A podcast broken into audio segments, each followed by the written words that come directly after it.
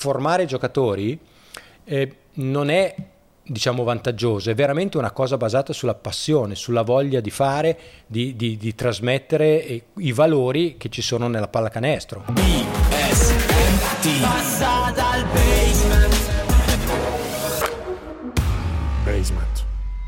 Bella raga, nuovo appuntamento, nuovo passa dal basement, ormai questa è un po' la procedura iniziale, innanzitutto salutarvi, ciao io sono Gianluca Gazzoli, se non l'avete ancora fatto e vi va iscrivetevi a questo canale in modo da non perdervi eh, tutte le chiacchierate, gli incontri che stiamo facendo qui, insomma quello che viene fuori ormai lo sapete sono delle chiacchierate eh, che poi nascono tra amici, ma nel senso che anche voi che ci guardate poi diventate amici nostri in qualche modo. E quello che cerco di fare sempre qui, oltre a, a raccontare la storia poi di chi viene a trovarci, è anche provare a raccontare i mondi che possono essere essere diversi o mondi che a volte possono anche essere difficili da capire. In questo caso io sono molto contento perché ci tenevo tantissimo che questa persona venisse ospite, gli ho mandato un invito, sembra Maria De Filippi come situazione, come c'è posta per te, tipo ho inviato la busta, ma in realtà lui ha accettato l'invito e io sono davvero davvero molto contento perché attenzione, momento storico per il basement perché è il primo, diciamo, la prima figura istituzionale all'interno del basement perché attenzione, signore e signori, c'è il presidente della Lega Basket Umberto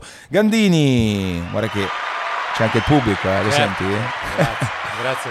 Allora Umberto, anzi Prez, io insomma ogni tanto simpaticamente ti chiamo, ti chiamo Prez, sono molto contento che tu sia qui proprio perché è capitato tante volte di, di, di incontrarci, di chiacchierare insieme, oltre insomma a condividere un po' anche la tua visione che oggi sarei molto contento di raccontare. Eh, c'erano un sacco di cose che raccontavi e di dinamiche che io da appassionato e da spettatore tante volte non riuscivo a comprendere e mi sono reso conto adesso vedendo anche un po' quello che succede quando ci sono informazioni, comunicazioni, lanci eccetera eccetera tante volte è difficile eh, capire come, co- come, funziona il mondo dello sport in generale in Italia che è complesso, il mondo del basket tu hai vissuto diversi sport quindi questo è anche molto interessante e intanto come stai? Tutto bene? Come, sì, sì, benissimo, grazie. Come, come, come si vive il l'inizio, ormai siamo prossimi alla stagione di Lega Basca di LBA nuova, com, quando, quando, si lavora per questa stagione, tut, quando finisce l'altra praticamente? Sì, praticamente sì, noi quest'anno poi siamo arrivati alla chiusura di un ciclo e quindi durante l'estate abbiamo avuto anche l'asta per i diritti okay. televisivi, abbiamo la pianificazione della stagione, le scelte delle sedi delle manifestazioni di Lega, la Supercoppa che faremo a Brescia il 28-29 settembre, le Final 8 di febbraio dell'anno prossimo su cui stiamo ancora definendo la, la sede, poi c'è la raccolta di tutte le informazioni dalle varie società, l'incrocio dei calendari con quelle che fanno le coppe europee, il computer che deve fare il calendario e via di fare. Ecco, insomma. questa roba qua è interessante, quella del calendario ad esempio, il computer che deve fare il calendario, sì, perché è una roba algoritmica. Sì, no, c'è un software, eh, noi da due anni a questa parte abbiamo deciso di fare un, eh, un sistema nuovo, eh, peraltro poi noi siamo sempre scarsi nel comunicare le cose, l'abbiamo okay. scelto prima della Lega Calcio, però è venuto fuori che il calendario simmetrico lo faceva la Lega Calcio, noi l'avevamo già deciso di farlo, però siamo arrivati dopo, okay. che è sostanzialmente non mantenere la normale eh, scadenza che viene dalle partite di andata con le partite di ritorno,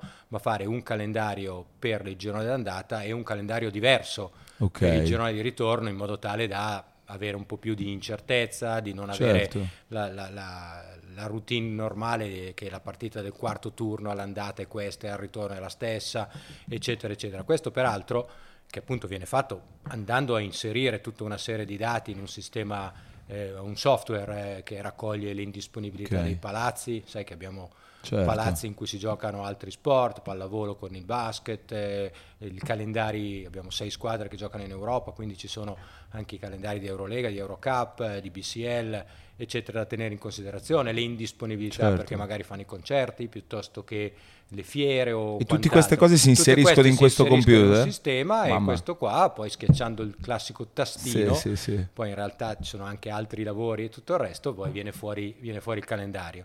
E, e, e, questo è quello che poi permette alle società di pianificare la stagione, i viaggi e quant'altro. Però sono, le variabili sono tantissime, sì, cioè solo qua ne hai dette almeno 10 diverse. Sì, e poi, e poi, ci sono anche da tenere presente magari eh, in certe circostanze, soprattutto per le squadre che viaggiano, eh, mm-hmm. che quindi vanno in giro in Europa, che magari hanno la partita in Eurolega il venerdì, magari non possono giocare la domenica se arrivano da Kaunas, magari non li mandi a giocare a Brindisi perché sennò è un viaggio sopra l'altro, a 48 ore, insomma c'è da certo. tenere un po' presente tutto lo scenario. Okay. Eh, da due anni a questa parte mi raccontano in Lega che tutti gli anni precedenti quando veniva fuori il calendario si scatenavano le telefonate sì. dei dirigenti che si lamentavano di questo di quell'altro. Da due anni a questa parte non chiama più nessuno. Non sta succedendo. Quindi se non chiama più nessuno vuol dire o che si sono abituati sì, o sì. che le cose funzionano. O che hanno già messo in calendario loro gli, gli no, impegni. Esatto. Eh, eh, sì, perché eh, quando scusa, chiamavano e dicevano no, ma mi puoi spostare la partita? No, no, quello ormai era tardi. Eh, esatto. chiamavano per solo lamentarsi. solo per lamentarsi.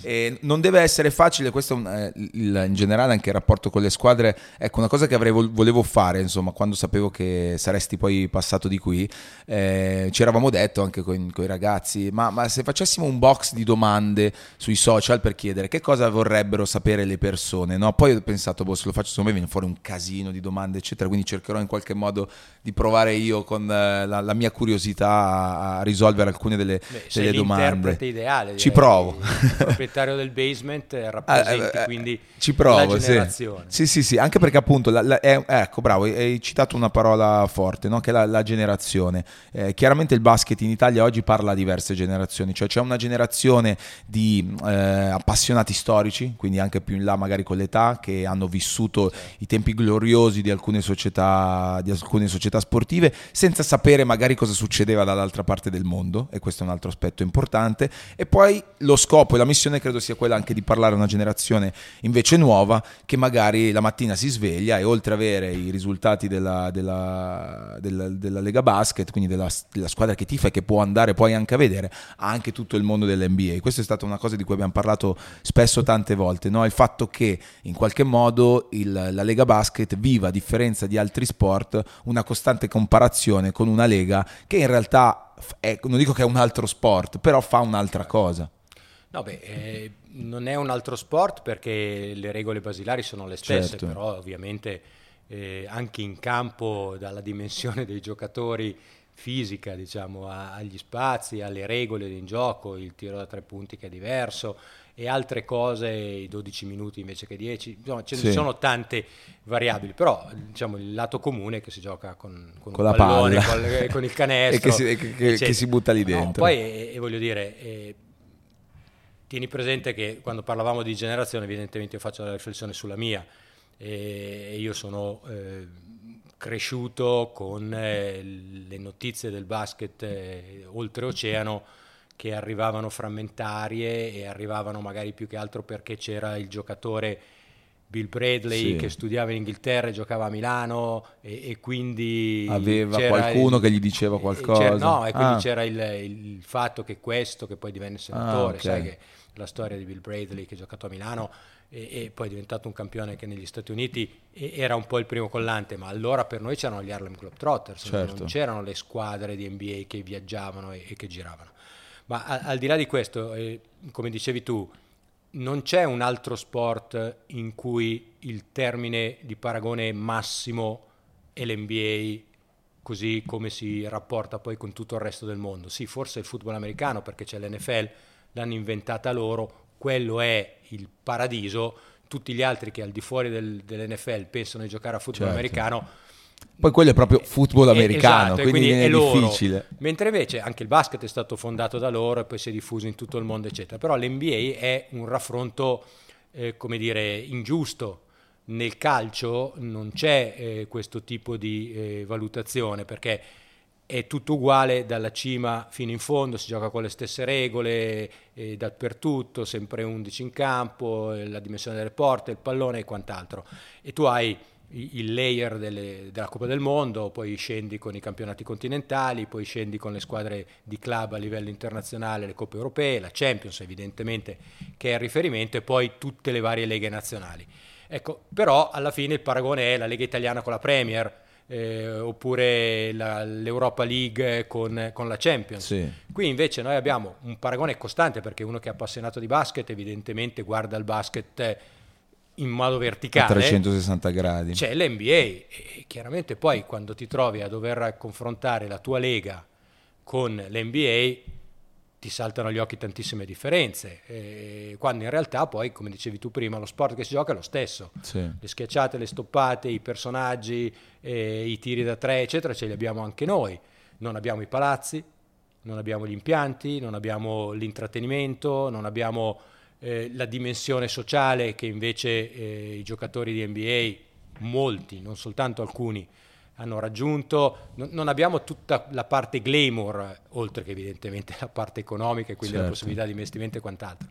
Per cui è un po' ingiusto quando è, ma no, io seguo il basket, ma il basket è l'NBA. No, c'è anche un basket certo. giocato in Italia, c'è un basket giocato in Europa, c'è una pallacanestro che vive di campanili, ci sono 16 squadre in Serie A, ci sono eh, intensi- eh, come dire, mh, eh, rivalità locali, storie, perché non dimentichiamoci che quasi tutte le squadre che giocano in Italia nel campionato di Serie A hanno storie decennali o, o anche di più, cioè, la Lega è stata fondata nel 72, nel 71, no scusa nel 70, quindi sono 50 anni che esiste la Lega, ma erano già anni in cui si giocava il campionato che però non era gestito da una lega, okay. ma era gestito dalla federazione. La federazione ha più di 100 anni, 101 certo. a questo punto credo. Quindi la storia del basket è profonda e il basket fa molta parte della storia sportiva italiana. E, e, quali sono secondo te gli elementi, al netto di tutto quello che abbiamo detto adesso, per rendere eh, il, il, basket eh, italiano in Italia accattivante agli occhi però proprio di tutti? Cioè per farlo tornare... No, esatto, deve, essere, deve tornare ad essere uno sport popolare, non uno sport di nicchia. Sì. Questo mi è estremamente chiaro, però noi siamo in un paese dove lo sport popolare è uno, è il calcio. Certo. E poi ci sono tantissime nicchie. Certo, tra gli sport popolari poi metti la Formula 1, metti il ciclismo, metti le moto, che, che però non sono sport di squadra, no? Quindi certo. a quel certo. punto, se fai il paragone degli sport di squadra, sostanzialmente hai il basket, scusa, hai il, hai il calcio, che stradomina, sì. e poi hai le varie declinazioni, che può essere la pallavolo, la pallanuoto, il rugby, il basket, eh, il baseball, una volta l'hockey su ghiaccio, dipende da, tante, da tanti fattori. E quello che, che noi dobbiamo fare, arrivando anche eh, io sono arrivato quando è scoppiata la pandemia, quindi non ho sicuramente un track record di, di particolare, di particolare eh, quella devo dire che è stato però, abbastanza... Però, quando io sono arrivato, voglio dire, il basket era comunque lo stesso di oggi, c'era un po' di crescita, il girone d'andata 19-20 aveva portato tanta gente nei palazzi, eccetera, ma i palazzi sono quelli, sono palazzi da 3.500, 4.000, 5.000 posti, abbiamo pochi palazzi come il Forum, come Pesaro, come l'arena della Segafredo che ospitano 10.000 certo. e più certo. e quindi i numeri sono eh, per gioco forza quelli. Ma eh, il basket è rimasto quello di 30 anni fa, quello che ha vinto l'argento ad Atene, di, sì. ne, ne, parlavo anche con, con, con, Pozzecco che hai avuto recentemente, se tu oggi vai a eh, valutare sul, sui media eh, chi sono le voci autorevoli di cui eh, tutti aspettano l'opinione quando c'è da discutere qualcosa sul basket, è tutta gente che era nel basket 50 anni fa No, quindi oggi eh, se hanno bisogno di un commento tecnico chiamano Dan Peterson, chiamano sì. Bianchini, sì. chiamano Charlie Recalcati.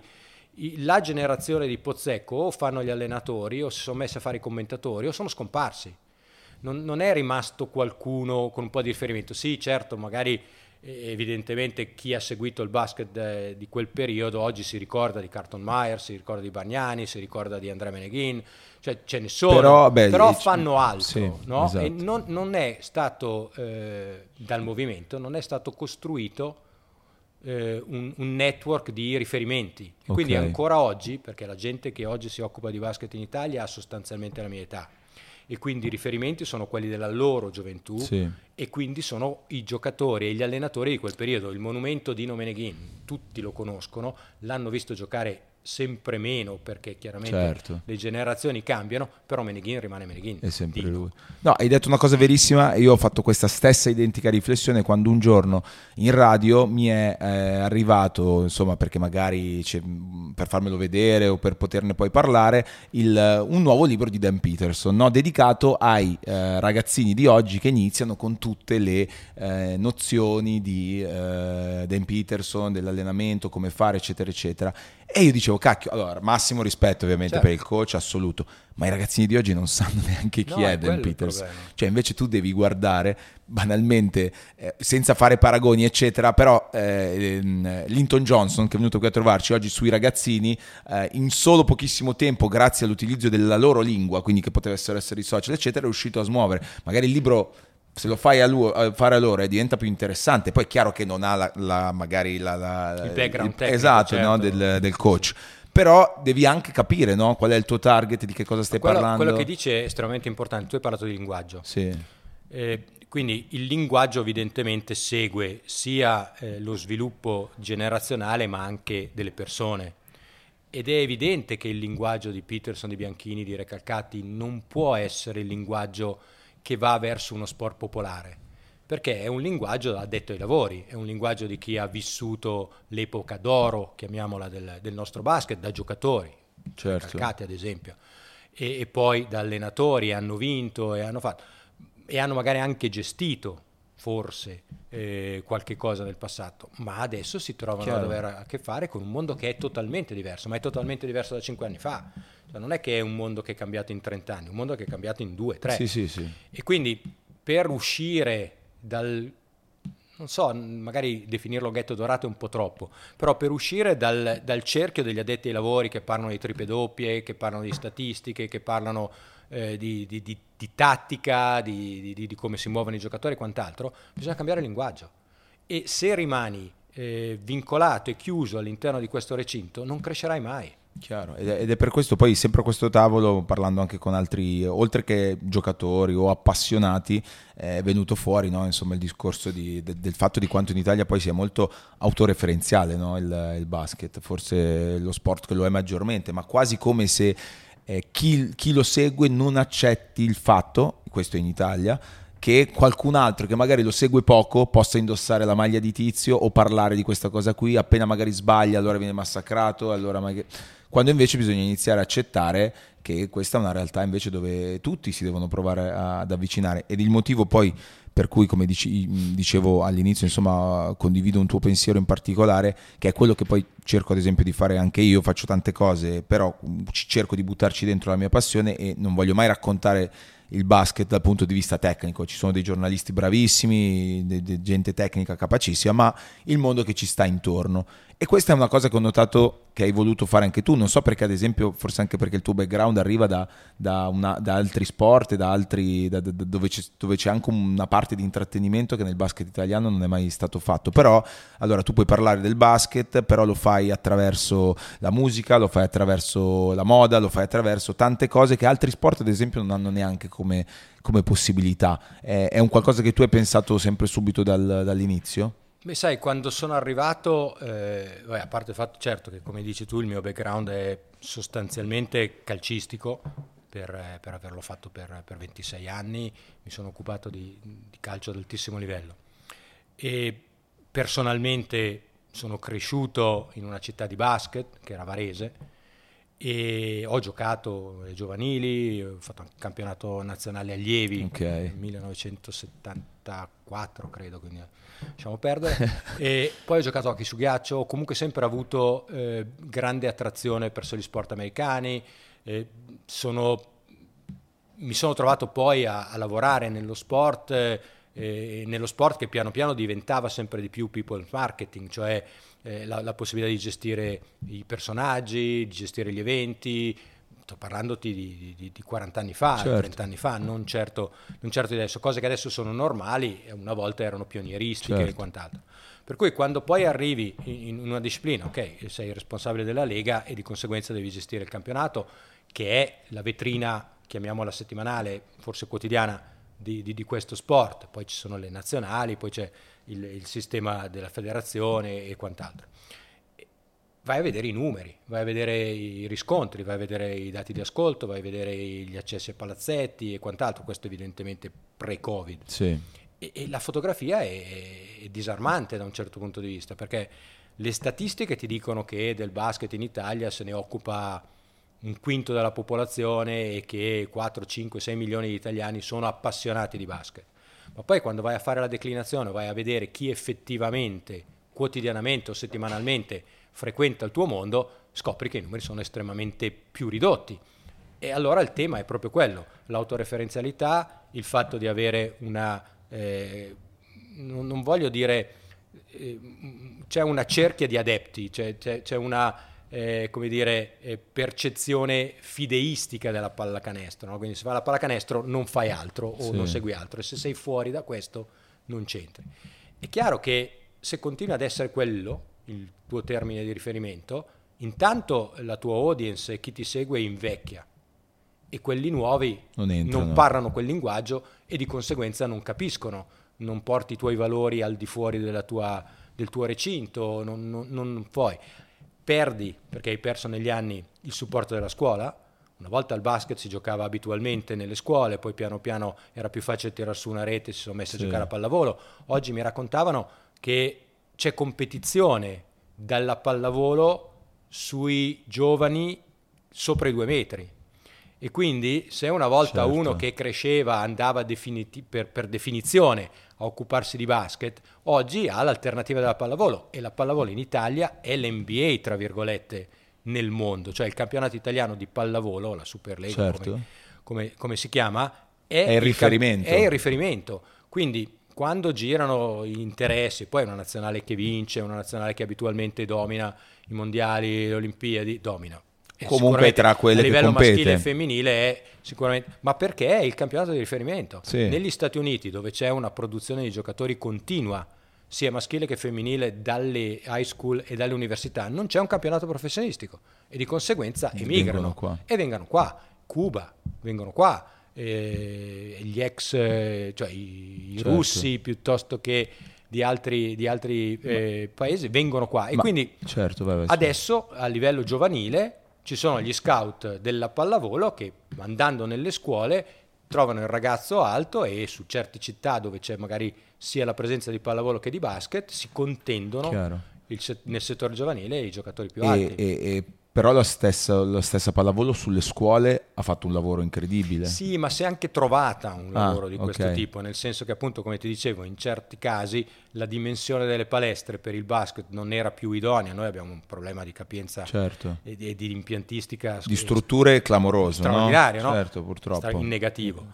E, e, quindi è più facile tirare su una rete, dividere un campo e farli giocare a pallavolo, magari non 6 contro 6, certo. ma a quel certo. punto 4 contro 4, 3 contro 3, piuttosto che farli giocare a basket eh, perché non c'è spazio, perché eh, il muro è parallelo alla linea laterale, Chiaro. quindi se vai a fare un terzo tempo ti schianti contro la parete e quindi diventa un po' più pericoloso. Per cui la scelta è stata anche quella gioco forza di dire è più facile giocare a pallavolo dove non c'è contatto, non rischiano di farsi male, piuttosto che farli giocare a basket dove invece c'è contatto fisico e, e, e non certo. ci sono vie di fuga, diciamo. Chiaro, quindi questo poi è un retaggio che ti porti nel, esatto. negli anni, no? Quindi... E, quindi lì abbiamo perso moltissimo. Però il, il basket, ad esempio, a differenza di, del, della pallavolo, che, che, che, è chiaramente uno sport bellissimo, che praticano in tantissimi anche in Italia, a me è sempre sembrato più seguito in realtà. No? No. Nella, cioè, se tu esci, sarà forse nella mia, nella mia, bolla, però in realtà nella mia bolla che ormai dura da, da tanti anni, anche semplicemente da ragazzino, è quello dove hai riferimenti in giro, ma hai riferimenti vero, nei film. perché la puoi giocare, sì. perché comunque con i playground che comunque Esci, ci sono. Vai, sì.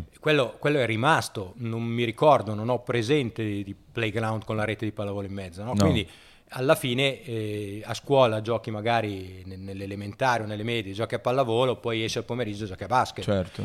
E, e, poi magari fai il settore giovanile, eccetera. Però quello che si è un po' perso negli anni oltre al discorso dei testimonial di cui abbiamo parlato prima, è anche il fatto che una volta c'era un sistema dove giocavi a basket a scuola e poi ti portavano al settore giovanile o c'era il mini basket che poi cresceva, la famiglia sì. era coinvolta, quindi un po' tutti, soprattutto okay. in certe città, seguivano il basket. Adesso che manca un po' il legame via attività giovanile, un po' lo perdi, insomma, e allora lì bisogna cominciare a, a Guarda, adesso ne approfitto perché hai citato la pallavolo per provare a spiegare un tema che secondo me è molto discusso e che però non sempre si riesce a comprendere come funziona. Li hai citati anche prima i diritti televisivi, no? La pallavolo, tanti molti si, danno, si dannano nel mondo del, del basket perché dicono, cacchio, ma perché su Rai 2 vedo la pallavolo e non riesco a vedere invece la nazionale, per dire che è un tema di questi giorni, perché adesso non so bene quando uscirà la puntata, ma ne stiamo parlando nel momento in cui in questo momento ci sono gli europei di basket a Milano con grande entusiasmo generale, questo reale, ma poi ne parliamo magari dopo. Cioè, come funziona quella roba lì? Perché? Co- come si può spiegare a, a chi magari non è del, del, settore come funziona e perché succede questa, questa cosa? Ma come dicevo prima, eh, ormai lo sport è considerato un prodotto. Ok. Eh, e quindi nel, nello sfruttamento di tutte le varie forme di utilizzo che ci sono, i diritti televisivi sono diventati fondamentali, così come è successo nel calcio negli anni 90 e oggi è normale quando nel, nella mia prima parte di carriera mi occupavo certo. di diritti televisivi, riuscire a comprare i diritti di una partita di calcio di una squadra italiana che giocava nelle coppe europee e trasmetterlo su una rete privata, cioè l'allora reti Fininvest e non sulla RAI, era un delitto di lesa maestà, cioè c'erano le interrogazioni parlamentari quando queste cose succedevano. Oggi ah, eh, questo ormai okay. è, diventato, è, diventato, normale. normale. No, eh, la, la, pallavolo, come dicevo, ha il vantaggio di avere intanto eh, una pratica un po' più diffusa di quella che la pallacanestro era e che ha perso negli anni per i fattori poi ce ne saranno anche altri, diciamo, però i, i, fattori primari che mi sono venuti in mente sono quelli di cui abbiamo parlato. La, la seconda, la seconda eh, ragione è che ha le squadre nazionali che vincono e che ultimamente, ma ultimamente vuol dire negli ultimi 10, 15, 20 anni, hanno, hanno una costanza di rendimento proprio perché sono espressione del mercato di riferimento, del campionato di riferimento. E quindi eh, nel momento in cui metti il prodotto disponibile, hai un certo riscontro di audience. E sulla pallavolo oggi quello c'è, e magari è un risultato di un lavoro fatto negli ultimi 10-15 anni, nella pallacanestro per n motivi lo abbiamo perso e quindi va recuperato, ma va recuperato per andare a cercare un pubblico che è un po' diverso. Se tu oggi guardi i dati, eh, magari si annoia un po' la gente a sentire queste cose, però eh, la gente che guarda eh, le reti nazionali, quindi la RAI, eccetera, è sempre più dai 40 anni in su. Ok. Ma 40 anni in su vuol dire anche più 50, più 60. E non è certo il pubblico che tu oggi vuoi raggiungere perché non è quello che ti dà una garanzia di supporto negli anni. E allora se l'or- l'orizzonte è quello, io sono molto più felice di andare su altri media, sono molto più felice di avere un altro tipo di linguaggio, di andare a parlare di basket in un modo diverso. L'altro giorno sentivo una, una cosa che sembra una battuta, ma, ma, ma, è per spiegare un po' il tipo eh, di, di, di, ragionamenti che si fa nella fruizione del prodotto. Eh, ah, c'è la diretta dei, dei, 100 metri, la guardi? No, no, guardo gli highlights dopo. Sì. Cioè, allora è, è un evento che dura 10 secondi, 15 secondi, se vuoi un minuto e mezzo ragionando tutta la, la, la procedura sì. iniziale, eccetera. Cosa vuoi che siano gli highlights, no? Evidentemente. Però è anche quello. Noi abbiamo un prodotto che a livello di highlights, soprattutto in una diffusione social, si può gestire con grande facilità. Altri sport un po' meno. E allora ragionare su questo tipo di fruizione. Però poi l'obiettivo mio, nostro primario, è di portare la gente a vivere il prodotto dal vivo prima che in televisione e per fare questo si apre una pletora di, di problemi, la capienza degli impianti, eh, il parcheggio, l'accessibilità, l'intrattenimento e quant'altro. Oggi come oggi, eh, quando una persona, una famiglia deve decidere che cosa fare nel tempo libero e magari farlo tutti insieme, ragiona su quali sono i costi, su sì. quali sono le opportunità, eccetera. E tu oggi competi con tutte queste cose. Una volta era meno enfatizzato questo aspetto. Oggi uno sceglie se andare in pizzeria da McDonald's a vedere il basket, la pallavolo o lo stadio, o magari Chiaro. stare a casa perché ha fatto l'abbonamento su una piattaforma per vedersi l'evento. O magari in una famiglia non c'è tutta la famiglia che segue lo stesso certo. tipo di interesse, ma c'è chi vuole vedere le serie, chi invece è più interessato a Netflix e chi invece vuole giocare sulle varie Sì, adesso veramente no? la competizione è ecco, altissima. Ecco, quindi per fare questo devi cercare di offrirgli qualcosa di diverso dal vivo Evidentemente poi questo è una declinazione che spetta alle singole società okay. quando vanno a organizzare le loro partite, eccetera, eccetera. Noi come Diega possiamo dare delle guidelines, possiamo mettere in pratica nei nostri eventi, che sono la Supercoppa, che è la, le Final Eight eh, di Coppa Italia, su cui possiamo lavorare Infatti, in un certo modo. Chi, se, chi è venuto, soprattutto nelle ultime edizioni, perché poi l'abbiamo detto, in realtà quando sei diventato presidente c'è stata questa piccola pandemia mondiale che ha compromesso tutto, ma anche a Pesaro l'anno scorso quando la capienza non poteva essere al massimo per ovvi motivi perché eravamo ancora dentro la pandemia. Però... Sì, ma lì abbiamo fatto dei lavori pazzeschi di notte per riuscire a fare in modo che un decreto del governo venisse vero, pubblicato il venerdì notte in modo tale da avere una capienza certo. aumentata al sabato e alla domenica. Cioè, queste cose evidentemente non, non, non fanno parte del, della narrativa quotidiana. Però lì era, era drammatico perché eh, l'orientamento del, del, Ministero della Sanità eh, era quello di pubblicare il decreto al lunedì, Chiaro. noi avevamo le semifinali finali la sabato e la domenica io chiamavo i sottosegretari, certo. non so, certo. la burocrazia e quant'altro, perché se lo pubblicate entro la mezzanotte del venerdì, noi il sabato vendiamo il 60% dei posti, certo. che, è, che, è, diverso, chiaro, insomma, chiaro. cambiamo un po' qualcosa. Ecco. Però quel, quel, quel, modello lì, che adesso credo si replicherà e ancora in sì. meglio anche quest'anno con, vari, con i vari eventi diciamo, di Lega Basket, eh, è stato figo, è stato figo perché è stato messo giù insomma, una, una situazione, una, un format che era molto internazionale, no? sempre per il discorso di provare a creare un'esperienza, perché se tu vieni a vedere una partita deve esserci l'esperienza, l'esperienza parte da quando neanche prima ancora di entrare nel, nel palazzo e ci sono state tante, tante occasioni per, per farlo. Eh, quello è un, è, un, è un modello che tu riesci e che voi riuscite a fare lì eh, nel momento in cui avete il completo controllo sì, esatto, di ogni singola esatto, cosa. L'altra esatto. cosa che secondo me non tutti sanno o magari passa a volte in secondo piano è che eh, l'NBA funziona come l'NBA perché sostanzialmente c'è una persona e quello che decide quella persona, il gruppo di lavoro, eccetera, si riflette per forza su tutto il resto delle, delle, squadre. Quindi le squadre in qualche modo fanno quello che dice il commissioner eh, Adam Silver o Stern ai tempi, certo. che ha letteralmente poi cambiato le, le sorti di un'intera lega in, in, alcuni anni. E di conseguenza anche decidere semplicemente allora il, il, marketing oppure puntare su un giocatore che è di una squadra e di un'altra, a discapito magari di un'altra squadra che dice cacchio io però non ho nessuno dei miei che viene rappresentato, fa niente perché se noi usiamo Kevin Durant o Jokic come volto andiamo anche in Europa io però insomma ci guadagnano un po' tutte le squadre. Qual è la cosa più difficile? In Italia non funziona così, eh, credo, adesso chiedo, chiedo a te, e, e, come funziona in realtà e qual è la cosa più difficile ovviamente nel, nel gestire una situazione di questo genere. No, eh, non funziona così, Beh, l'NBA funziona così, lo sport americano in generale funziona così perché è tutto centralizzato. Quello che è rimasto nella disponibilità delle, delle singole società è sostanzialmente il mercato locale eh, sia a livello di NFL che a livello di NBA che, che di altre discipline, eh, i diritti televisivi locali, non so, eh, i Nets vendono i diritti sì. di New York sulle televisioni di New ah, York, sul okay. cable di New York, eccetera. Su quello tutto, hanno il loro. Su loro. è il loro, ma ah. tutto il resto è gestito centralmente. E gestiscono le, le, policy di abbonamenti e quant'altro, ma la vendita dei biglietti è fatta da eh, centri eh, che valgono per tutta la Lega, quindi se tu vuoi comprare un biglietto a Sacramento piuttosto che a San Antonio, piuttosto che a New York, chiami un numero e ti risponde sempre lo stesso call center dell'NBA okay. che te li vende per tutto. Poi, chiaro, a livello, ripeto, eh, locale poi gestiscono in maniera, in maniera differente. Qua no, qui noi abbiamo centralizzato i diritti televisivi perché sono centralizzati per legge, perché questa è anche un'altra cosa curiosa.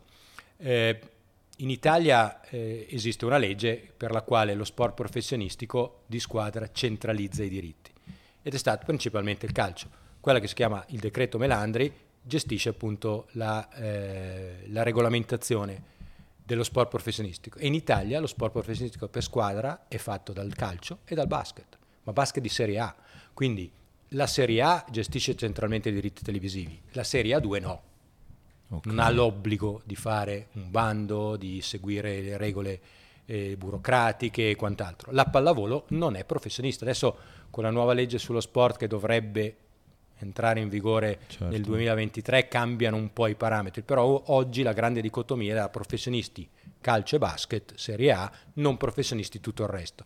Questo cambia Beh. su come vengono gestiti i soldi, su come vengono pagati i giocatori, su quali tasse devono essere pagate, quali no, i contributi, eccetera. Vabbè, però questo diciamo Chiaro. che è un universo che interessa poco. Beh, no, in realtà e, però è fondamentale però, per capire come cambia. mai accadono certe però, cose. Però ti cambia. Eh, la gestione della biglietteria, la gestione del marketing, noi abbiamo centralizzato come Lega un certo numero di minuti, un certo numero di spazi che vengono gestiti come Lega e che sono comuni dappertutto, ma poi a Sassari piuttosto che a Treviso, piuttosto che a Trieste o a Reggio Emilia, fanno quello Chiaro. che vogliono con tutto il resto del loro materiale. Anche i social network stessi. Assolutamente. Tutto. Quindi noi cerchiamo di dare delle linee guida. Noi abbiamo fatto un piano strategico in Lega che è proprio anche eh, improntato ad allargamento della base. L'allargamento della base vuol dire cambiamento di linguaggio, l'allargamento della base vuol dire andare a cercare di raggiungere gli appassionati di basket che però non fanno la transizione dal basket massimo possibile al mondo NBA a quello che viene giocato a 50 km da casa o magari nella stessa città. Eh, ma no, il campionato, sì, ho capito il campionato, però poi alla fine ti offre le stesse emozioni, la possibilità di partecipare, l'aggregazione, quello che è mancato nei due anni di pandemia. Ci auguriamo che adesso, dove c'è gran voglia di partecipazione, eccetera, vengano premiati quegli sport che hanno questo tipo di valori. Noi ce l'abbiamo sicuramente mm. e quindi ci auguriamo e lavoriamo per riportare la gente nei palazzi che sono sicuri. Abbiamo fatto tanto anche durante la pandemia per cercare di, di mettere a posto le cose che prima sembravano normali certo. perché non era mai successo nulla. Adesso improvvisamente quello che facevi due anni fa è pericolosissimo okay. e allora bisogna adeguarsi, lavorare anche da questo punto di vista. E quindi lavorare su, su questo tipo di presentazione. È chiaro che io posso dire alle mie 16 società che sono estremamente diverse l'una dall'altra. Mm. tu hai società come eh, l'Olimpia Milano la Virtus Bologna che giocano certo. in Eurolega e hai società che sono appena neopromosse e che cercano di difendere la categoria. E che hanno economie completamente e diverse. Diversi e quindi i, i, numeri sono drammaticamente diversi, le esigenze, le capacità, le potenzialità sono diverse. Tenerle insieme non è facilissimo dando delle indicazioni, linee guida, eccetera, c'è la stragrande maggioranza che nel corso del tempo ha capito e si fida e si aspetta, appunto, come dicevi giustamente tu prima, c'è un commissioner dell'NBA che decide e poi viene giudicato sui risultati. E, e altri che invece preferiscono vivere nel loro splendido isolamento, perché chiaramente io non ho l'esperienza per poter lavorare sul mercato di Treviso o sul mercato di Brindisi nello stesso modo in cui posso farlo su un prodotto nazionale, mentre invece chi ha l'expertise per farlo sono le società di casa. Sì, e, e questo poi rende ovviamente tutto un po', un po', più complicato. Sì, è necessaria la condivisione, chiaramente non tutti possono essere d'accordo, ci sono degli spazi che qualcuno vuole difendere di più, l'accesso ai giocatori piuttosto che eh, le iniziative comuni, noi dobbiamo gestire un'assemblea e quindi certo. io devo per forza di cose trovare delle linee comuni che abbiano le 16 società coinvolte. Sì, mi ricordo, mi, mi raccontavate, forse me lo raccontava proprio Massimo, che peraltro saluto che è arrivato, e fate anche dei corsi a volte per spiegare o comunque facoltativi alle società magari sull'utilizzo dei social adesso parlo anche della comunicazione che è un po' l'aspetto che guardo maggiormente sì cerchiamo anche lì eh, non abbiamo potuto farlo perché c'era la pandemia non abbiamo potuto fare tante iniziative che avrei voluto perché avevamo i palazzi chiusi sì. dovevamo preoccuparci piuttosto di certo. quanti tamponi facevano e se riuscivamo a tenere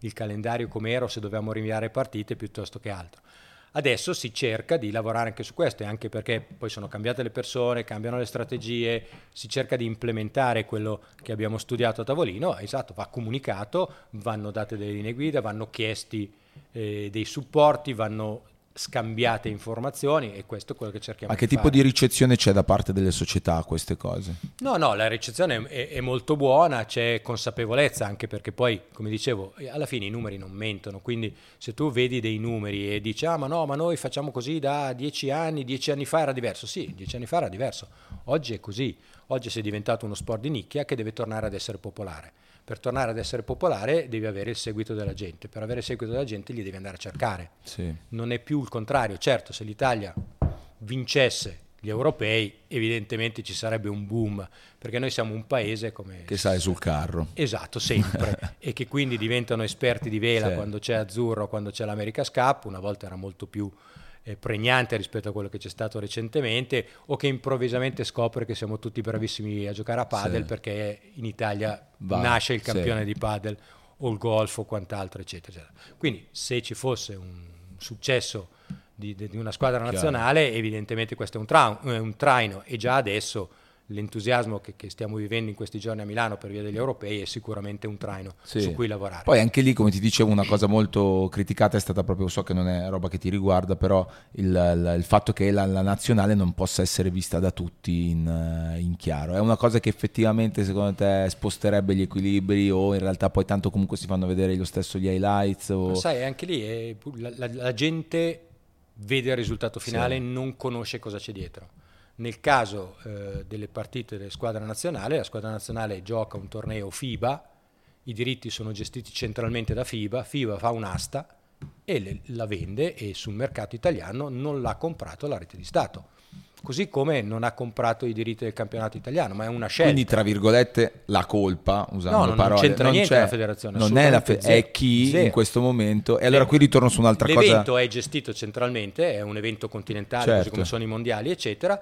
Vanno sul mercato, ci sono N parti interessate, si fa un'asta. In questo caso la TV di Stato non era diciamo interessata. No, no, è stata magari interessata, ma non ha fatto l'offerta migliore. Giusto. E, ehm, e tornando a questa cosa, eh, una delle cose che io più sento parlando con tanti appassionati, fortunatamente da una parte io, quello che è la mia percezione in questi anni è stata proprio di vedere quanto in realtà l'attenzione stia crescendo, quanto il movimento di gente interessata al basket in generale, eh, che sia NBA, che sia Lega stia crescendo e quindi mi sembra di vedere sempre di più un, un pubblico eh, che cresce e che va intercettato in qualche modo. Lo vedo anche banalmente, ma anche perché tanti brand, quando iniziano a muoversi i brand, eh, vuol dire che hanno visto che c'è qualcosa e poi si inizia a muovere un po' tutto di conseguenza. L'ho visto anche col calcio femminile, che era una roba che quando hanno iniziato a muoversi i brand, allora si sono mossi tutto il resto. E ehm, in questo caso io la cosa che sento più comuni, comunemente dire è il nostro sport, il basket, in questo caso di chi me lo dice, è, è trattato male. In Italia è trattato male, lo trattano male. E l'anno scorso è successa una cosa epica che io ancora non, non mi spiego, su cui tu anche ti sei ovviamente battuto durante ad esempio una partita clamorosa, tesissima, che era quella tra la Virtus e, e l'Olimpia Milano, non sto parlando dei finali, ma sto parlando, era forse il periodo di Natale, era il primo incontro con dei giocatori fortissimi che tornavano a riscontrarsi, eccetera, nei minuti finali di una partita praticamente punto a punto, comunque attesissima, a un certo punto gli spettatori che la stavano guardando su uh, Rai, 2. Rai, 2. in quel momento eh, hanno sentito il telecronista e diceva va bene adesso per l'ultima parte ci spostiamo su, su Rai Sport. Sport perché dobbiamo collegarci, non erano cadute di nuovo le torri gemelle, era una cosa, mh, mm, forse era TV Parlamento, non lo so. Dichiarazioni di voto. Ok, vedi, allora me lo ricordo. E io ero in diretta in quel momento in radio e avevo visto che si era scatenato il pandemonio per questo. Come può succedere una roba di questo genere? È lì che uno dice il mio basket è, è, il mio sport è trattato male. Sì, ma no, lo sport in generale è successo due settimane Anche, fa sì, bravo. per gli europei. Infatti ho visto tanti meme dei, di dei giocatori, degli appassionati di basket che hanno detto first time, cioè la prima sì, volta, no, esatto, noi siamo no, abituati. Esatto niente, cosa vuoi? Voglio dire, ogni azienda è gestita dalle persone che sono preposte a farlo, quindi c'è stata poca sensibilità nel nostro caso, certo. due, due, campionati fa. nel nostro caso eh, bastava che il funzionario si rendesse conto che due minuti di, certo. di, attesa per il collegamento con la camera non avrebbero significato nulla. Finiva, Mentre per una partita... Eh, esatto, eccetera. O come se il TG2 invece di partire alle 20.30 fosse partito alle 20.33, si vedeva Crippa arrivare e vincere i 10.000 metri agli certo. europei di atletica e nessuno si scandalizzava. Però è stato diverso perché se ti ricordi nel nostro caso arrivarono le, integra- le interrogazioni parlamentari, ah. fu...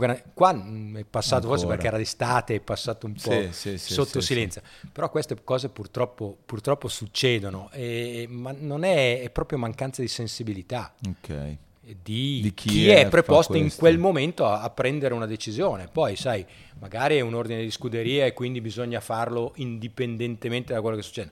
Però, francamente, in quei casi la flessibilità è di pochi minuti. Quindi quali, certo quali sono secondo te le cose che devono accadere per far sì che tutto, cioè che si possa riportare, cioè oggi hai detto una cosa forte, no? che lo, il basket è tornato uno sport di nicchia, dobbiamo farlo ritornare uno sport popolare che cosa deve succedere? Deve arrivare un giocatore, un campione no, carismatico. Hai citato Pozzecco prima, no? Sì, a me ma... Pozzecco è stato fondamentale perché è riuscito col suo carisma anche a portare tanta gente a interessarsi. È uno dei pochi trasversali che ci sono. Esatto, no, non ce ma ne ce sono ne stati sono... più. No, ma, ma, ma, anche diciamo come allenatore adesso, come CT certo. della nazionale, è uno che fa parlare anche i giornali politici, certo. eh, un po' per la sua vita, un po' per le sue scelte, un po' per come è e come lui ce ne sono tanti, adesso mi viene in mente alcuni li hai ospitati qua, Gigi da Tome ad esempio, certo. un personaggio estremamente interessante, ma ce ne sono tanti altri di cui non si raccontano le storie o che magari non riescono. Che però hanno delle storie fighissime. Poi hai citato Gigi e Nick, che sono due persone, tra l'altro, a parte intellettualmente ma, molto forti. Ce ne sono tante, la storia di Paiola, pi- piuttosto certo. che quelli, non so, i nuovi idoli adesso, o che spero diventeranno veri idoli, Nico, Menio, sì, sì. la storia della sua famiglia.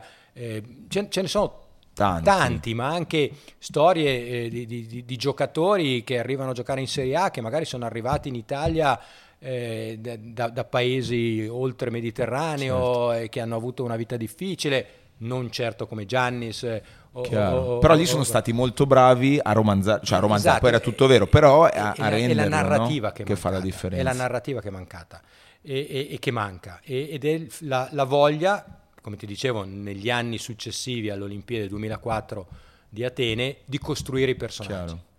E, e, e, questo è una cosa che adesso in un mondo eh, estremamente connesso, dove c'è la possibilità di conoscere tutto di tutti, eccetera, lavorare sui social è molto certo. importante. Quindi noi come Lega cerchiamo di farlo, cerchiamo di investire in questo aspetto, cerchiamo di far vedere che, che siamo fighi anche noi, chiaro, voglio dire chiaro, che, chiaro. che, lo sport che tu giochi nel 3 contro 3, nel playground eccetera, o i movimenti che fai e che vedi fare ai grandi giocatori NBA, poi se vai a vedere gli highlights della Lega di basket italiana li vedi. Sì, sì, sì. sì. E, e, non è Tra l'altro gli highlights sono sempre, io guardo queste cose, no? vedo anche su YouTube, sono sempre anche molto visti, no? gli, sì, gli highlights eccetera, qualcosa che poi la gente va Però bisogna far appassionare la gente certo, alle storie, ai personaggi. Ma anche al, cioè il basket ha una coolness che altri sport eh, non hanno, no? E su questo ti faccio la domanda, non so se, ma voi avete il controllo, il controllo no, però il discorso ad esempio delle maglie delle squadre sono gestite dalle società stesse? Sì, assolutamente. Beh, sì. Anche il discorso degli sponsor? Sì, certo. Cioè, nel senso, secondo te potrà mai esistere un... Questo te lo dico proprio da appassionato, no? Io faccio veramente, e io di maglie ne colleziono, ne ho con firme, senza firme, ne metto, eccetera. Però banalmente non riuscirei mai a mettermi una maglia che ha 378 sponsor, eh, di, con i nomi, eccetera, eccetera. Eh, questa è una cosa che sento sempre dire, quindi non è solo, solo, mia. Quella è una cosa così ovviamente indispensabile per l'economia della società, immagino. Sì, sì e non è una sì. roba cambiata. Come anche il fatto che faccio, questa è un'altra Sai. curiosità genuina, eh, ti chiedo. Il fatto che io eh, nel basket ogni, ogni tot anni il nome della mia squadra di basket cambia. Cioè, l'Olimpia Milano è conosciuta come Olimpia, però c'è stata la Pippo, c'è l'Armani ormai da tanti anni, eh, e così per, le, per, per, altre che invece cambiano magari anche ma, più ma repentinamente. È così da sempre. Il basket in Italia è stato uno dei primissimi sport sponsorizzato. Certo. E sto parlandoti di 60 anni fa, 55 Chiaro. anni fa. E, e, da lì è partito. Poi ci sono dei sodalizi che sono durati anni. Io mi ricordo la Scavolini Pesaro, credo che sia la più lunga sponsorizzazione sportiva, è durata più di 20 anni, forse 25, non lo so. E quindi Scavolini Pesaro, eh, Pesaro era sinonimo, Scavolini certo, era Scavolini. sinonimo di Pesaro, eccetera. Altri sono cambiati, c'è stato il periodo Ignis, poi è diventata Mobil Girgi, Avarese, c'è stata la Force Cantù, c'è stata Neutro Robe, cioè, questo però segue un po' l'andamento Chiaro. della dinamica dei contratti, dei contratti di sponsorizzazione, eccetera. Però da è sempre anni, una cosa che va contro quel concetto di... Sì, rimane fissa la società, sì. Cioè la società è sempre AC Milan o FC eh certo. internazionale, però sulle maglie ha uno sponsor diverso. Chiaro. Nel basket si è chiamata la squadra col nome degli sponsor, ma ripeto, storicamente. Sì, sì, ma quella è una, è una, è una, reg- è una legge, non no, lo statuto. È una legge non, non so. scritta, no, assolutamente. Okay. Una legge non scritta. Cioè, può una squadra per... domani dire io voglio solo che la mia squadra si chiami solo la Assolut- basement, eh, basement sì, team. Assolutamente sì, ma ne hai un contraccolpo in termini di ricavi. Il numero di sponsor sulle maglie è stabilito da regole pregandini, sì, diciamo, certo. sì, sì, sì, ci mancherebbe altro. Ma il motivo è molto semplice. I ricavi da diritti televisivi che la Lega distribuisce alle squadre sono infinitesimali rispetto, rispetto, al, valore, rispetto al, valore, di un budget ah. e il budget viene fatto con sostanzialmente tre voci, principalmente gli incassi dalle partite dal vivo, i ricavi da sponsorizzazione commerciali, per cui il valore della maglia più tutto l'indotto so, Venezia ha 200 sponsor, mm. ne mette 6 sulla maglia per regolamento, ma poi ci sono tutti i cartelloni, ci sono i LED, i minuti, ci sono i cambi merci, ci sono tantissime certo. cose. Perché per arrivare a coprire i costi ormai non esiste quasi più, salvo splendide eh, realtà singole, il mecenatismo che invece è stato un po' alla base del nostro sport. La pallacanestro è vissuta mm. sul binomio industria sport che è nato, ripeto, nei primi anni 60. No, che poi tante volte, essendo il basket, ecco l'altra cosa che mi colpisce sempre del basket italiano è che non, non, si parla quasi mai, cioè insomma ci sono sì le grandi città, ma poi sono tutte squadre di mh, provincia o paese anche in alcuni casi, quindi c'è magari la grande realtà locale di quel paese lì dove c'è il proprietario sì, sì, esatto. eh, dell'azienda più forte di quel paese che finanzia la squadra. Sì, o, o, la passione di qualcuno che non ha necessariamente un'azienda ma che è facoltoso certo. per altri motivi no, poi diventa, ha scelto quello. È proprio una scelta, chiunque fa questa, si occupa di, di, basket in generale lo fa anche, cioè lo fa principalmente per passione perché poi in altri casi anche gli stessi proprietari ci smenano un no, sacco ma non solo, ma anche, ma anche la formazione dei giocatori, il fatto che non esista più il vincolo che va un po' a scemare sì. per tutti gli sport, ma non c'è più il possesso del giocatore, che chiaramente era il possesso di un contratto, certo. non certo della persona fisica.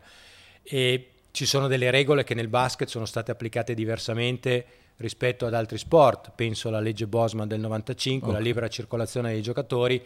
Nel calcio c'è il discorso dei contratti pluriennali, la cessione di contratto, le plusvalenze e quant'altro.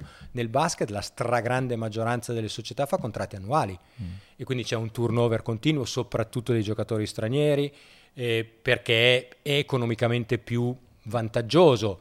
Eh, se la squadra non si qualifica nei playoff risparmi magari un mese di stipendio perché tagli il contratto certo. prima e, e, questo ti permette magari di far quadrare i conti. Ci sono invece le squadre più grandi che fanno dei contratti pluriennali e difficilmente cedono il giocatore. Tanto è vero che nel nostro sistema nasce eh, la, la, caratteristica dei buyout, cioè giocatori che hanno magari contratti eh, brevi pluriennali ma brevi, sì, tipo sì. biennali o massimo triennali, ma che ogni anno presentando una determinata cifra, pagando una determinata penale, si liberano. Okay. Ed è quello che un po' sta, è successo nel nostro mercato quest'anno, negli anni passati, eccetera.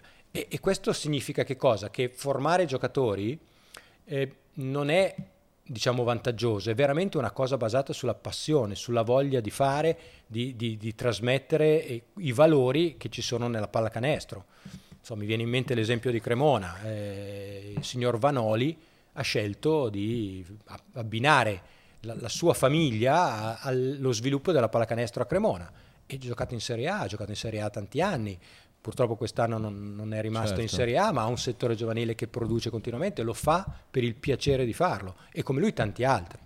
E questo è un elemento fondamentale perché se no veramente uno se non dovesse fare queste cose per passione eh, rispetto magari, cioè banalmente anche io se parlassi di calcio sui social di più, nonostante io lo segua mi appassioni, sicuramente anche i numeri diventano il doppio, no? per carità, però c'è, c'è, un concetto genuino che secondo me nel basket in Italia c'è e che in qualche modo deve essere anche, anche preservato e invece poi sul lato un po' più umano, che poi è quello che, che mi interessa, oggi abbiamo parlato di cose anche tra virgolette un po' tecniche, ma secondo me fondamentali perché secondo me tante persone magari non, non, le sanno. C'è in questo percorso che stai facendo tu la cosa che ti ha più dato, ti ha dato più soddisfazione e, e, che, e, e quella invece che vorresti migliorare?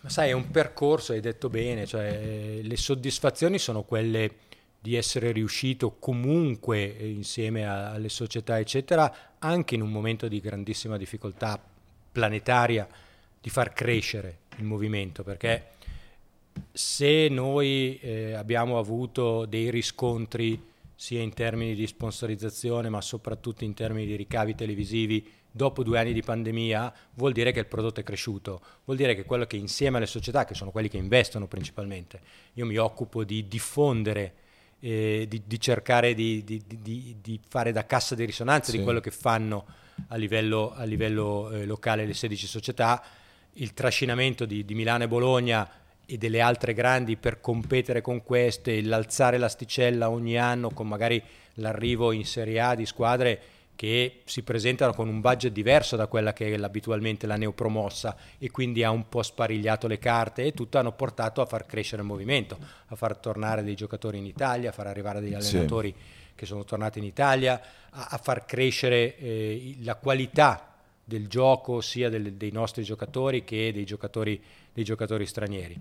E questo evidentemente poi è certificato dall'interesse. Se noi quest'anno abbiamo venduto a una cifra praticamente doppia i diritti di streaming ad Eleven è perché il prodotto è sì, appetibile. Sì. Chiaro che mancano degli zeri per farlo diventare effettivamente importante, però ci stiamo lavorando. Ci lavorando sì. E una cosa che mi ha fatto piacere è quello di aver ricevuto un attestato di stima molto molto ampio dalle società che mi hanno rieletto per un altro triennio, che hanno capito eh, che la strada intrapresa era la strada giusta o perlomeno che valeva la pena di provarla in una situazione migliore rispetto a quella che abbiamo avuto. Noi abbiamo fatto un anno in cui abbiamo chiuso il campionato dopo il girone d'andata, un anno in cui abbiamo giocato tutto l'anno a porte chiuse e un anno in cui abbiamo avuto una capienza da, da, dal, dal, 25 al 35 al 65, sì. qual- adesso non mi ricordo neanche più le percentuali, ma siamo arrivati al 100% a giugno di quest'anno, quindi non... e, e, questo evidentemente Beh. ha colpito pesantemente le società. E infatti le, le società eh, ti vedono, com- siccome l'Italia è un paese in qualsiasi settore che tende sempre a guardare un po' il proprio orticello, no? Ti vedono come un alleato o ti vedono come una, un corpo esterno? Te, inteso come... Tanto ti sto dando del tu sì, da tutta no, la, la, la, chiacchierata. No, io, io, credo di sì, visti, visti, gli attestati di stima, visto la rielezione, visto quello che succede nel quotidiano, eccetera. Era forse il momento, perché il basket ha avuto eh, un turnover di presidenti sì. molto, molto accelerato ne, ne, negli ultimi anni ed erano quasi tutte persone del sistema. Sì. Ora, negli anni d'oro del basket, il presidente della Lega era il ministro degli esteri di ah. allora, mi sto parlando di tantissimi anni fa, e chiaramente essendo un ministro ha avuto la possibilità di portare le aziende di Stato a mettere certo. dei soldi in una maniera più semplice sul basket. Noi oggi siamo a quei valori, eh, considerando che c'è stato il cambio, sì, sì, l'inflazione e quant'altro. Certo, quello che vuoi. mille cacchi. Però eh, sì, mi seguono assolutamente, c'è un, nella stragrande maggioranza delle società la consapevolezza che bisogna lasciar lavorare e vedere poi quali sono i risultati, se mi hanno riconfermato sì. perché le cose vanno, vanno, bene e poi ripeto, la, la, grossa difficoltà è tenerli insieme, certo. perché le esigenze di Milano e Bologna, squadre di Eurolega o di Venezia e Brescia, di squadre di Eurocup o di Sassari in BCL o Reggio Emilia, e poi scendere a quelle che invece giocano una volta alla settimana, riempiono il palazzo una volta ogni 15 giorni e devono comunque gestirsela e non è semplicissimo. Eh, però adesso ti chiedo una cosa, non voglio entrare in tematiche troppo di, di particolari, però eh, questo sistema di rielezione no, funziona con delle, delle, votazioni. Ovviamente c'è chi, come tutte le votazioni, è favorevole e contrario. Eh, fortunatamente sono praticamente stati quasi tutti favorevoli. Eh, chi non è stato favorevole, è, come mai secondo te? Sono proprio, adesso non vorrei dire una cagata, eh, sono state due società in particolare. Sì, no, c'è un motivo particolare perché sono state proprio Ma... quelle due società? Sicuramente ci sono dei motivi, sicuramente li abbiamo analizzati insieme alle società, sicuramente ci sono due posizioni che sembrano simili ma in realtà non, non lo sono, e, però sono società che poi alla prova dei fatti non, non si sono mai chiamate fuori dal sistema. È un modo di condividere la cosa pubblica, chiamiamola certo. così, e che evidentemente poi ha delle interpretazioni individuali e a quel punto bisogna, bisogna, ragionarci, parlarci, eccetera. Però, anche ripeto, perché se si va tutti poi nella stessa direzione diventa anche più facile. No, poi, co- come ti dicevo prima, cioè io, io, capisco benissimo, cioè una società che gioca 80-85 partite all'anno rispetto a una che ne gioca forse 38, considerate le amichevoli, ha delle esigenze diverse, ha dei numeri diversi, ha dei costi diversi, certo. ha delle aspettative diverse. Si aspetta che eh, la sua condizione speciale venga magari un po' più riconosciuta dagli altri o la sua condizione di traino. Certo eccetera. Poi, ripeto, queste sono dinamiche sì, comunque sì. che fanno parte della vita democratica, fanno parte della vita di, di, di qualunque associazione. Qui eh, andiamo avanti, lavoriamo insieme, siamo sicuramente allineati per cercare tutti sì. insieme di far crescere questo prodotto che è straordinario. E sempre sul discorso umano invece, c'è, c'è stato un, un, momento in questo periodo, dato che appunto sei entrato in uno dei periodi più difficili proprio del paese in generale, in cui hai detto tu arrivi da, dal calcio, no? arrivi da un'altra situazione e dopo ti faccio, ti volevo, sono molto curioso di sapere un po' qual è stato il percorso, ma uh, c'è stato un momento che hai detto ma chi cazzo me l'ha fatto fare? no, sai, quando, quando poi non, non riesci a, a, far capire le dinamiche, il perché e il per come devi prendere certe decisioni, devi seguire determinate strade. Ci sono delle regole, ci sono dei regolamenti, ci sono delle norme fatte da prima mm. eh, che io arrivassi. Evidentemente sono state fatte norme in situazioni che non prevedevano una pandemia, ma se nessuno interviene per cambiarlo, se nessuno segnala che non sono applicabili, sì. io le devo semplicemente applicare e questo è, ha creato magari qualche problematica. Quando c'era il, il, problema del numero di giocatori positivi, non positivi, sì. si può giocare, non giocare, rinvii la partita, non la rinvii, eccetera. Ecco, in queste situazioni magari dicevi, ragazzi, cioè, mia, dire, c'è troppo. una pandemia, non è che no, no. io mi sono inventato o uno può pensare che la squadra X falsifica i risultati dei positivi per non giocare contro la squadra Y o, o cose di questo tipo. Ecco, queste sono cose che veramente facevano cadere. Beh, lì era tutto più grande di noi. No, poi sai, il primo anno soprattutto. Il secondo anno, quando poi c'è stata, che è la stagione appunto Scorso. che abbiamo concluso, concluso quest'estate, che c'era un po' più di consapevolezza che, che, che sono cambiate le norme, sì. che, che, il governo ha cambiato modo di approcciare le cose, poi sono intervenute le ASL, eh, le, le, aziende sanitarie locali, ti chiudevano a Sassari e ti facevano giocare a Venezia, cioè non certo. si capiva veramente più niente.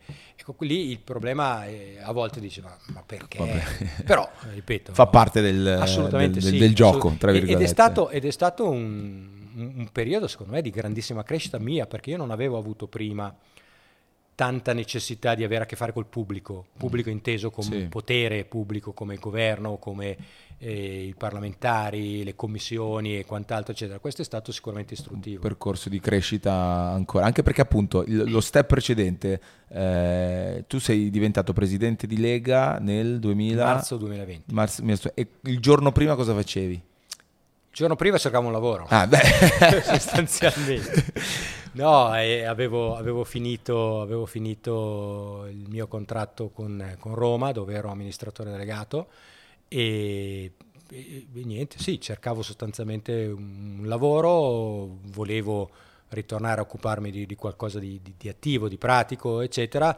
Avevo ricevuto un, invito a considerare eh, il basket, okay. che cercava un presidente, eccetera, ed era una una situazione che mi aveva trovato assolutamente interessato perché certo. conoscendo il basket e no, avendo la, la, tua storia una, una, una storia, cioè era il secondo e, sport. E quando sei diventato invece dirigente sportivo? Cioè quando hai iniziato a occuparti di sport? Dunque, vabbè, qui andiamo, andiamo, un po' indietro perché vabbè, sono, sono, un po' anziano da questo punto di vista. Eh, sono diventato dirigente sportivo eh, quando ho smesso di giocare a hockey su ghiaccio, sì. ma era una cosa, diciamo, ancora molto amatoriale, poco professionale, quindi io ho giocato hockey su ghiaccio in Serie A a Varese fino all'86 e poi mi sono occupato della squadra di Varese come assistente del presidente, direttore generale o come cavolo vogliamo chiamarla, 86-87 88, 87, 88, 88, 89. Sì. In quegli anni Varese ha vinto due scudetti, mm. 1987 e 1989. E quella è stata la prima parte di eh, dirigenza sportiva, ero stato vicepresidente della Lega Costituenda Lega di Hockey su Ghiaccio, mm. eccetera. Poi eh, andando a lavorare nel gruppo Fininvest, lavoravo sui diritti televisivi, lavoravo a stretto contatto con Gagliani. Nel gennaio 93 mi portarono al Milan. Okay. Io divento direttore organizzativo del Milan effettivamente a giugno eh, del 1993 e da lì per un certo periodo gestisco due lavori, mi occupo sia della parte di acquisizione dei diritti sportivi del gruppo, eh, quindi per i canali Italia 1, Rete 4 e Canale 5 e eh, seguo la direzione organizzativa del Milan. Quindi dal okay. giugno 93 ho cominciato a occuparmi professionalmente di dirigenza sportiva. E hai conosciuto sportivi di livello altissimo? Chi è che ti ha impressionato di più nel tuo percorso? Se c'è qualche aneddoto magari che ti ricordi? Beh, ma sai, la cosa, la cosa, più bella che io ho vissuto è quella di trovarmi...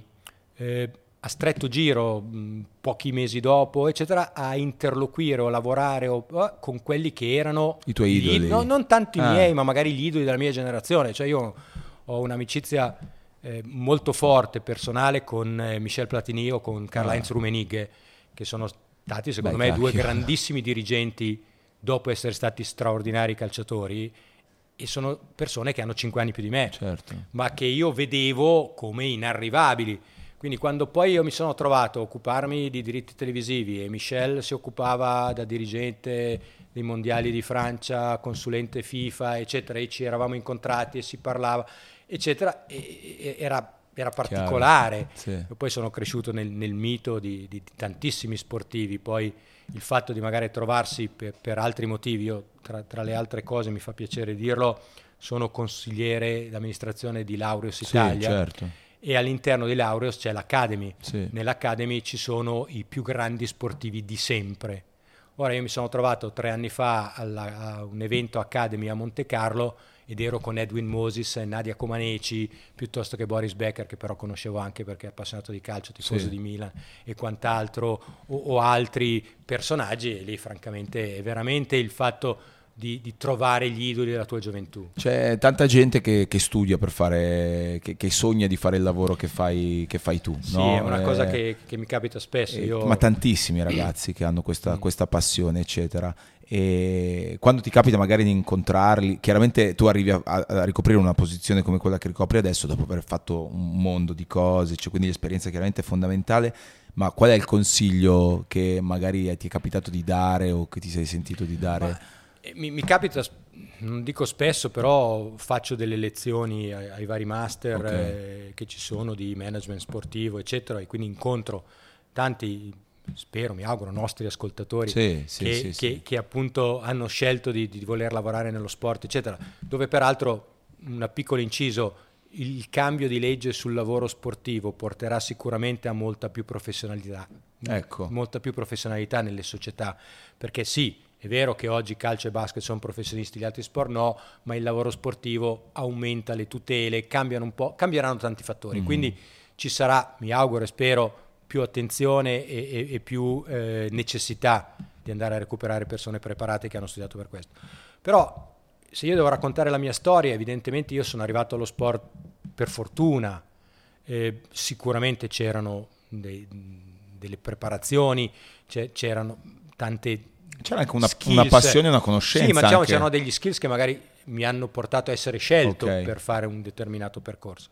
Però poi quello che io ho imparato e che considero fondamentale è quello di saper coltivare le relazioni sì. e avere empatia per capire le persone con cui lavori. Quando hai una negoziazione è più facile farla eh, con una persona che stimi, che conosci, con cui condividi altre cose, piuttosto che con uno sì, che odi sì. o che, che, ti rende le cose difficili. Magari il, il fatto di, di, avere questa capacità di, di, di, dialogare, di interessarsi di chi c'è dall'altra parte, eccetera, ti permette poi magari di trovare le strade per, per, arrivare a far quadrare il cerchio sostanzialmente, quindi ad avere, avere degli accordi. Ecco, eh, ci vuole sicuramente tanta dedizione, ci vuole sì. preparazione, quindi il fatto di andare a studiare, fare questi master, master, eccetera, è molto importante, però poi da un lato, ed è imprescindibile, deve avere fortuna, ma hai fortuna se hai le relazioni, se conosci la gente, se ti presenti, se sì. ti dai da fare. Se ti comporti anche diventi, bene in modo da avere poi... visibile. Okay, Questo quindi... è importante, quindi cercare di avere certo. il più certo. possibile un'interazione. Poi una volta che sei dentro, ripeto, Devi la, le relazioni personali sono molto importanti. E quindi diventa importante. Chi fa sport, no? di solito ha, è facile, no? c'è un'ispirazione, chi gioca a basket magari è Michael Jordan, LeBron James, Meneghin, non lo so, eh, chi gioca a calcio, anche i campioni che hai citato tu, chi fa un lavoro come il tuo, a chi si ispira? Ma eh, io sono cresciuto nel mito di quello che è stato uno dei primi in assoluto eh, pionieri dello sport marketing, eccetera, che è Mark McCormack. Mark McCormack, avvocato, fondatore di quello che oggi è IMG, sì. che è mancato anni fa, eccetera, ma che ha scritto dei libri interessantissimi sulla disciplina, è stato quello che per primo ha seguito da avvocato un grande golfista, ha cominciato a gestire le relazioni di questo grande personaggio con il mondo commerciale, sono nate le prime sponsorizzazioni personali, eccetera. Il passo dall'avere il più grande di una determinata disciplina a gestire l'evento in cui questo ci giocava e a sviluppare tutto questo lo ha portato poi ad essere quello che ha sostanzialmente fondato lo sport marketing, eh, marketing moderno. È stato uno dei primi, poi ne sono venuti altri, ce ne sono altri oggi, magari oggi si vedono di più i procuratori dei calciatori piuttosto sì. che chi gestisce i, i, grandi eventi, però diciamo questo è stato un po' il lo maestro, spirito. Sì. sì, poi ripeto, ma grandi libri quello che non ti insegnano alla Harvard Business School, che è uno dei suoi testi certo. primari. È un testo di 40 anni fa probabilmente, ma è ancora molto attuale perché è pratico, perché è basato sulle esperienze di vita. Queste secondo okay. me sono le cose più importanti. Eh, grazie per le esperienze di vita che ci, hai, che ci, hai, raccontato, è stata una bellissima chiacchierata, io sono stracontento che tu sia passato qui e ti ringrazio perché insomma quello che che dici lo dimostri, perché anche semplicemente nei, nei, miei confronti hai anche dimostrato curiosità in passato ed è nato un bel rapporto di cui sono molto contento. Niente, buona stagione. Grazie, grazie. Io spero di, che, che uh, questo tipo di, di, colloquio, che peraltro come avrai notato mi diverto tantissimo, sì. mi piace tantissimo e anche quando parlavo delle lezioni che facciamo all'interno dei master, io quando mi chiamano dico guarda io non sono tecnologico, non vengo con slide, non vi vengo a raccontare formule, cioè, vi racconto la mia vita sì. e mi piace raccontare quello che conosco, quello che ho vissuto e il perché e il per come le cose succedono, perché è una cosa che molti dimenticano è che tutto quello che noi vediamo oggi nasce da un qualcosa che c'è stato prima o da un qualcosa che ha fatto qualcuno prima di te, l'ha fatta bene o male, eccetera, però l'ha fatta. E da lì in avanti poi è quello che si chiama esperienza, eccetera, eccetera. Ecco, quello che io adoro raccontare è la memoria storica, cioè il fatto che la Champions League è nata perché determinate persone hanno fatto determinate cose perché stava succedendo una determinata altra.